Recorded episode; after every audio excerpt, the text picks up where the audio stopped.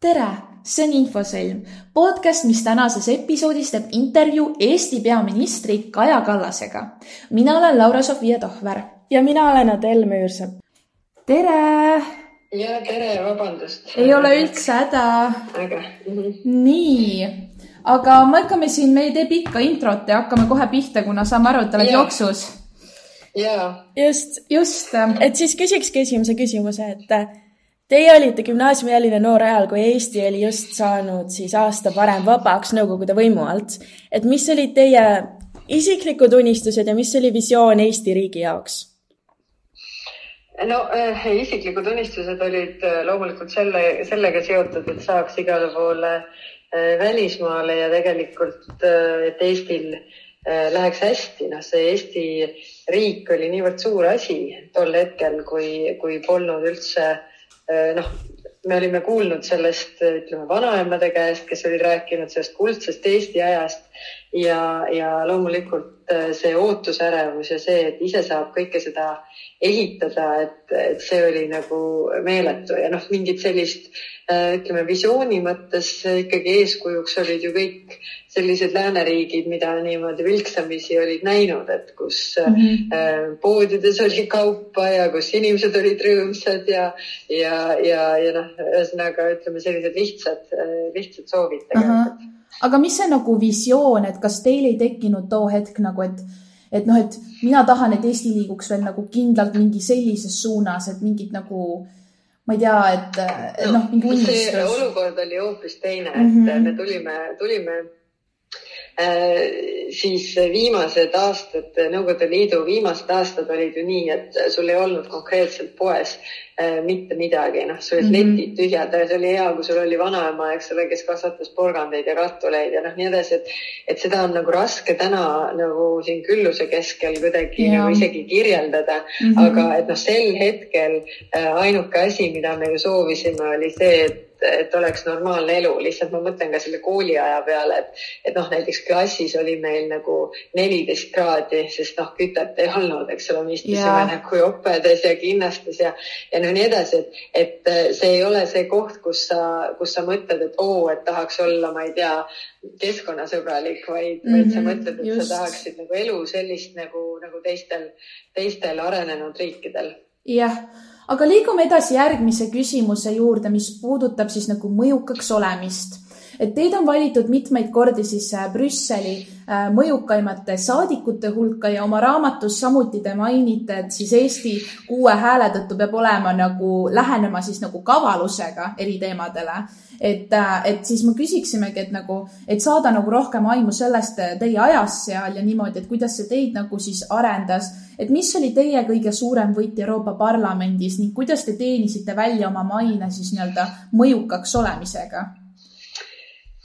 Eh, no ma alustan sellest viimasest, et eh, selles mõttes oli see väga selgelt eh, seotud või noh, ühesõnaga sellega, et sa teed oma tööd hästi, et, et mis iganes valdkonnas sa oled, et kui sa teed tööd hästi, siis see, siis see mõju ja, ja ütleme, tunnustus tuleb ka sellega kaasa. et kui sa keskendud ainult sellele, et kas mind nagu tunnustatakse või ei tunnustata, siis ma arvan, et, et sa lähed valet teed pidi. miks ma nii ütlen? noh, kui mõni inimene näiteks mõtleb, et ma suhtlen ainult nende mõjukate inimestega ja, ja et siis ma olen nagu mõjukas mm, -hmm. aga teisi kohtled halvasti, siis tegelikult see maksab sulle kätte, et pigem on see, et tee, mis sa teed äh, ja tee, tee seda hästi äh, ja, ja küll see tunnustus siis nagu tuleb, tuleb ka sinna juurde.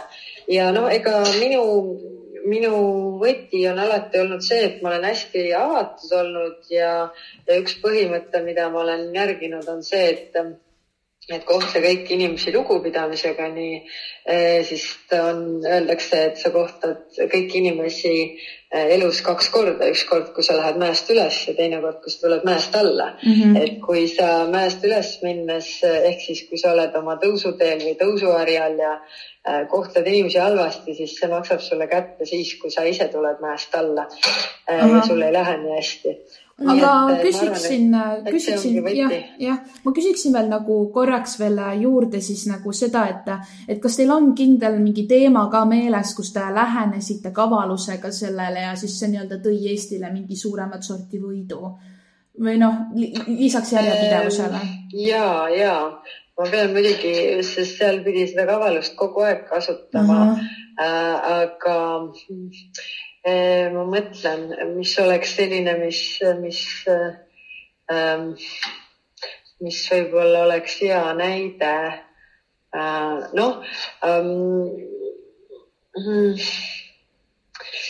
no muidugi igasugused, igasugused sellised äh, Venemaaga seotud teemad ja, mhm. ja keelega seotud teemad on muidugi alati olnud need, kus tuleb, äh, tuleb sellist kavalust äh, või noh, tuleb nagu tegelikult võib-olla isegi mitte kavalust, aga tegelikult väga põhjalikult põhjendada ja leida neid liitlasi, kes, kes sinuga siis kaasa tulevad. Noh, siis noh, ma tegelesin väga paljude digiteemadega seal, et digiteemades oli, oli see, et meie äh, siis kuvand Eestina, et me oleme selline digiriik, noh, see töötas äh, ka äh, selle kasuks, et tegelikult sinu hääl oli kõvem, et tegelikult sind kuulati, ütleme rohkem nendes teemades äh, ja kui, kui nagu võib-olla mõnda teist just sellepärast, et sa mm -hmm. olid usaldusväärne ja, ja ei ole kunagi nagu ajanud mingit, mingit äh, selles mõttes rumalat juttu ja teine asi, mis eestlastele võib-olla on omane, on see, et me üldiselt ei kipu väga rääkima siis, kui midagi öelda ei ole, et noh, seal on mhm. terve rida inimesi, kes mõtlevad, et sa pead igal juhul igal juhul igast teemast sõna võtma ja, ja, ja siis kuna sa ei oska kõikidest teemadest sõna võtta, siis mõnes räägid ka niisugust tühja juttu, et, et eestlased pigem seda ei tee ja siis äh, nad teenivad välja ka selle lugupidamise, et nendel teemadel, mis nad nagu räägivad mm -hmm. ka siis tõeliselt tead, tuntakse ja, ja usutakse. just ja siit küsikski edasi, et sa rääkisid või noh, te rääkisite, et et äh, on oluline lugupidamisega kohelda, on oluline, et töö oleks hästi tehtud. Aga kas on mingid kindlad eeskujud nagu välismaal või Eestis poliitilisel maastikul, kes on olnud äh, inspiratsiooniks selles vallas? Äh, no mul on olnud, mul ei ole tegelikult kunagi ka siis, kui ma olin teismeline, et kui mul olid klassiõed, kellel olid suured äh, plakatid seinal igasuguste iidolitega, siis mul ei ole tegelikult kunagi nagu olnud sellist ühte iidolit, et, et ma olen alati tahtnud olla nagu mina ise. Ainuke asi on see, et loomulikult, kuna ma loen palju, siis ühelt õpid ühte ja teiselt õpid teist, et, et seda, mida inimesed on suutnud korda saata ja, ja kuidas on noh, kõigilt ikkagi väga palju õppida. et ma sellist ühte eeskuju nagu välja ei tooks, mõni on näiteks tugevam äh, ütleme poliitiliste kokkulepete sõlmimisel ja, ja, ja nippide kasutamisel selles vallas. mõni on jällegi ähm, nagu parem kommunikatsioonis, eks ole, inimesteni jõudmises selgete sõnumitega.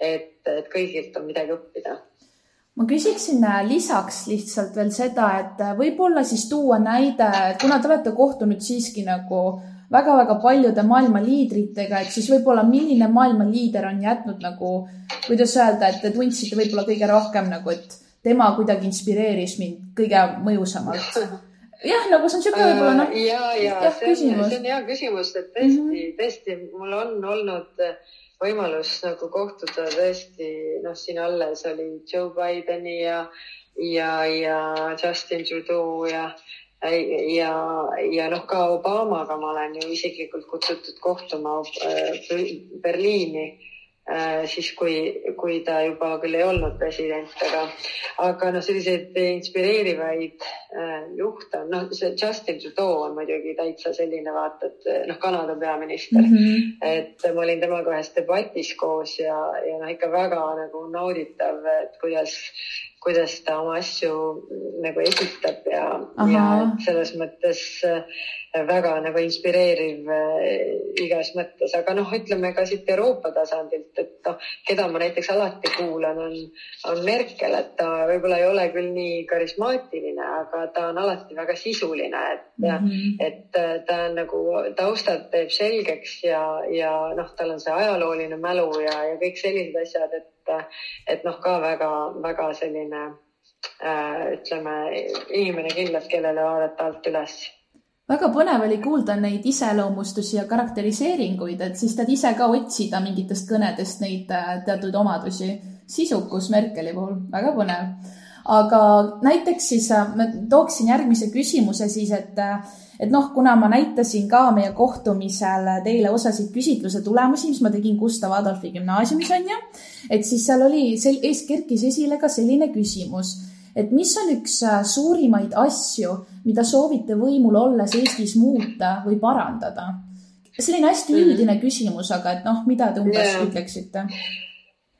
No minu jaoks äh, üks selliseid suuremaid asju on ikkagi äh, see äh, hariduse teema, et, et me saaksime Eestis kõigile ikkagi võrdsed haridusvõimalused ja, ja et meil oleks ühtne eestikeelne haridus alates lasteaiast, et loomulikult see ei juhtu üleöö mm -hmm. ja selleks peaks tegema samme, aga kui me näeme, et kõik uuringud näitavad seda, et, et Äh, need inimesed, kes Eestis eesti keelt ei räägi, äh, neil on kehvemad võimalused, siis tegelikult seda meil ei ole, äh, ei ole vaja ja, ja, ja noh, teine pool sellest on ka see, et, et eesti keelt räägib maailmas ikkagi kuskil miljon inimest ja mm, -hmm. ja me peame nagu tegema pingutusi selle jaoks, et, et seda keelt hoida. et ühelt poolt tuleb peale inglise keel mida inimesed noh, või noh, just noored väga kergesti kõiki neid sotsiaalmeediaplatvorme kasutades äh, kipuvad nagu noh, niimoodi üle võtma äh,. ja noh, teiselt poolt on ka teised suured keelegrupid, kes meil siin on, et, et et noh, kuidas see eesti keel sinna kuhugi nagu vahele ei jääks, et see on minu jaoks mm -hmm. üks, üks väga oluline asi ka. just ja siis äh ma tahaks lihtsalt isiklikult öelda, et nagu ma usun, et see on väga suureks muutuseks olnud nii minule, Laurale, teistele ka, et meil on esimene naispeaminister nii siis Eestis kui ka nagu või noh, tähtsas riigis nagu USA. et äh, mida te võib-olla sooviksite öelda võib-olla tüdrukutele, kes päriselt nagu nüüd nagu vaatavad ja tahavadki saada peaministriks samuti? no äh, esiteks äh, selles mõttes kõik, kõik on võimalik, et mm, -hmm. et selles mõttes meie ähm, see aeg, millal me elame, on ikkagi noh, selline, et, et kõigil on võimalused, ma arvan, et see on väga positiivne. aga, aga teine pool sellest on loomulikult see, et mitte midagi ei tule ilma suure tööta. mina ütlen alati mm, -hmm. et et, tegelikult ka näiteks poliitikasse minekul on parem, kui sul on ennem mingi amet, ehk siis näiteks noh, mina olen advokaat, aga et su, et see, et noh, poliitika äh, peab olema, äh, poliitikud peaksid olema läbilõige ühiskonnast, et seal on kõikide ametite esindajaid, aga see annab sulle lihtsalt väga hea baasi mm. -hmm. ja, ja noh, et õppida ja, ja siis areneda äh, ja, ja teiseks, kui sa tahad nagu poliitikuks, et, et poliitiku ameti puhul äh, on seda ebakindlust ikkagi väga palju, et, et kuna noh, mõnda otsust võib-olla inimesed kohe ei mõista, siis see tähendab, et su populaarsus langeb, mis tähendab mm -hmm. seda, et, et, et sa pead olema olema valmis äh, tegelikult sellelt ametilt lahkuma, aga yeah., aga see ei ole sinu jaoks hirmutav, kui sa tegelikult oskad midagi muud ka. Äh, et noh, see on nagu selline hea, aga noh, tüdrukutele, tüdrukutel on see, et väga palju ju, ma ei tea, kuidas teil, aga vanasti vähemalt tüdrukuid kasvatati sellisteks headeks tüdrukuteks, mis -hmm. tähendab seda, et soov kõigile meeldida äh, võib tulla, tuua nagu kaasa selle, et, et ei julgeta võib-olla oma arvamust alati avaldada, sest kellelegi see ei meeldi. et, et seetõttu, kui te tahate sellisele ametikohale ähm, siis, siis kasvada, siis peab olema ikkagi julgust oma põhimõtete eest, eest seista, ka riskides sellega, et sa vahepeal oled ebapopulaarne. ja just, eriti äh, kui on noh, nagu täpselt me rääkisime ka, nagu tuleb jälle meelde see ratsionaalsuse jutt, vaata, et ongi osad asjad, mida nagu, osad otsused, mida sa ei katsugi kohe käega, sa tunned nende mõju võib-olla kümne aasta pärast, on ju. et see on hästi raske nagu otsustada hoopis nagu pikaajaliste eesmärkide kasuks versus praegu lühiajaline populaarsus, et ma arvan, et see on Just, üks nagu hästi-hästi hea tingimus, mis nagu või noh, oluline märk, kui sa oled peaminister, et sa pead sellega nagu arvestama. Aga me küsiksime ka veel seda nagu siis rääkides siis nagu veel inimlikkusest ja nii, et et noh, veel küsitluses siis tuli sihuke küs-, selline küsimus, mis minu arvates on nagu väga-väga huvitav oleks nagu, et noh, saada vastust sellele. Et kuidas te tõmbate joone peaministriks olemise ja Kaja Kallaseks olemise vahele?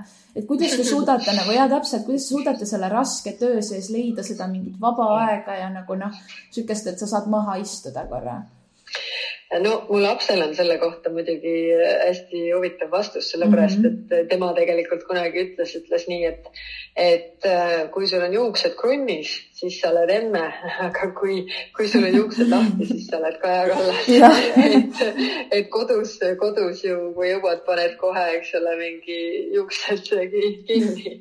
et, ähm, et selles mõttes, aga noh, mentaalselt see muidugi nii lihtne ei ole, et mm, -hmm. et on palju selliseid Äh, noh, ikkagi tööasjad kipuvad kaasa tulema ja see ongi väga keeruline, sest see energia, ähm, ütleme, milles sa pead seda tööd tegema, pidevalt otsustama, kellelegi korralduse andma, noh, selline nagu natuke selline äh, nagu noh, äh, jõuline, ütleme, selline kavandaja mõnes mõttes mm, -hmm. siis, siis noh, kodus Äh, kodus äh, mehe või lastega, see, see, see absoluutselt ei tööta, et, mhm. et siis või, või noh, sõpradega samamoodi, et, et, et aga noh, et noh, et ma saan kohe aru, kui ma olen selles vales energias tulen mm ja mhm. hakkan nagu kuidagi, kuidagi nii-öelda korraldama, et aga siis nad kutsuvad mind muidugi kiiresti korrale, et, et selles mõttes üldiselt on endal ka parem, kui vahepeal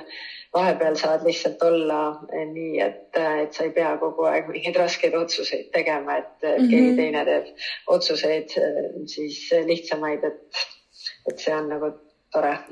just ja siis lõpetuseks me küsiksimegi, et kuna teie lugemus on äärmiselt suur, et millist filmi ja raamatut te soovitaksite siis gümnaasiumi või ülikooliealisele noorele lugeda ja, ja nagu mis põhjustel, et mis selles oli inspireerivat?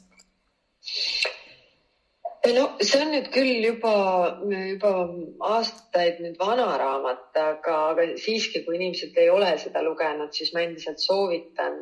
Äh, on siis ähm, Sapiens äh, Harari esimene selline suurem, suurem raamat. ta on kirjutanud ka teisi muidugi, Homo Deus mm, -hmm. ta on kirjutanud kakskümmend üks õppetundi kahekümne esimeseks sajandiks vist oli ka, aga, aga need ei ole nii head, et see Sapiens on selles mõttes äh, avab sellist äh, laiemat pilti, et miks mm -hmm. me mhm. oleme sellised, nagu me oleme ja kust me tuleme, et, et selles mõttes see võib-olla on üks selline raamat, mida küll küll kaugest minevikust soovitaks, et ta ei ole küll nii, nii äh, selle või no mitte väga kaugest minevikust ka mm, -hmm. aga filmi puhul, filmi puhul äh, ma muidugi väga pole mul aega olnud filme vaadata, aga, aga, aga, aga nüüd viimased aastad ma millegipärast olen sattunud väga palju vaatama sõjafilme,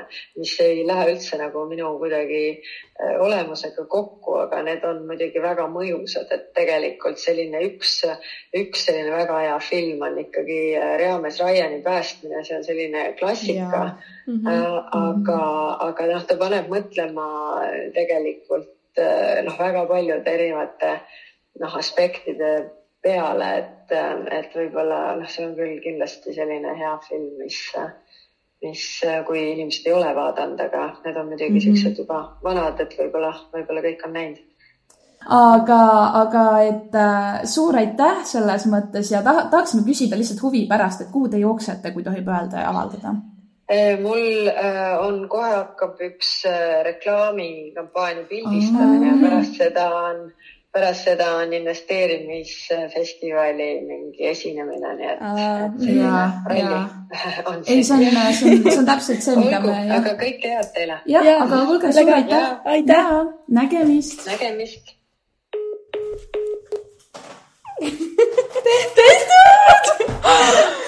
mingi, no ikka apsakaid oli, aga mitte midagi hullu